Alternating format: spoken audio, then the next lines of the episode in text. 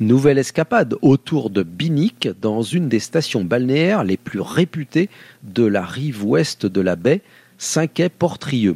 Revenons un peu sur l'histoire des lieux. Tout avait mal commencé pour Saint-Quay lorsque débarque un ermite du pays de Galles au 5e siècle, Agarde.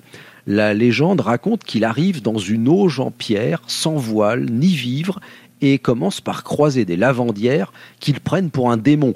Elles le frappent, elles le laissent pour mort, mais sa foi le maintient en vie et le lendemain, les lavandières, penaudes, reviennent pour implorer son pardon. La source qui jaillit sur les lieux sera agrémentée d'une chapelle. La paroisse de Saint-Quay prend alors son envol et les bonnes fées de la mer vont être présentes pour la suite de son histoire. Après avoir été l'un des premiers ports de la baie de Saint-Brieuc à envoyer des bateaux vers Terre-Neuve, Saint-Quay va devenir une pionnière des villégiatures de bains de mer en 1841. Deux dames venues de Guingamp demandent à la congrégation des religieuses de Saint-Quay de les héberger pour qu'elles puissent se soigner par des bains de mer. Et elles reviennent chaque année avec quelques amis.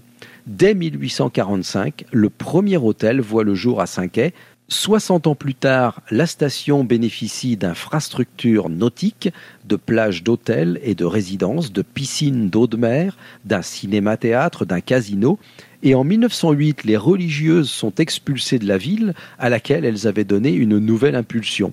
Le développement du lieu qu'on surnomme le Petit Monaco se poursuit et attire des personnalités, particulièrement des artistes comme Eugène Boudin, Paul Signac, Berthe Morisot et aussi Joséphine Becker qui y a séjourné à plusieurs reprises.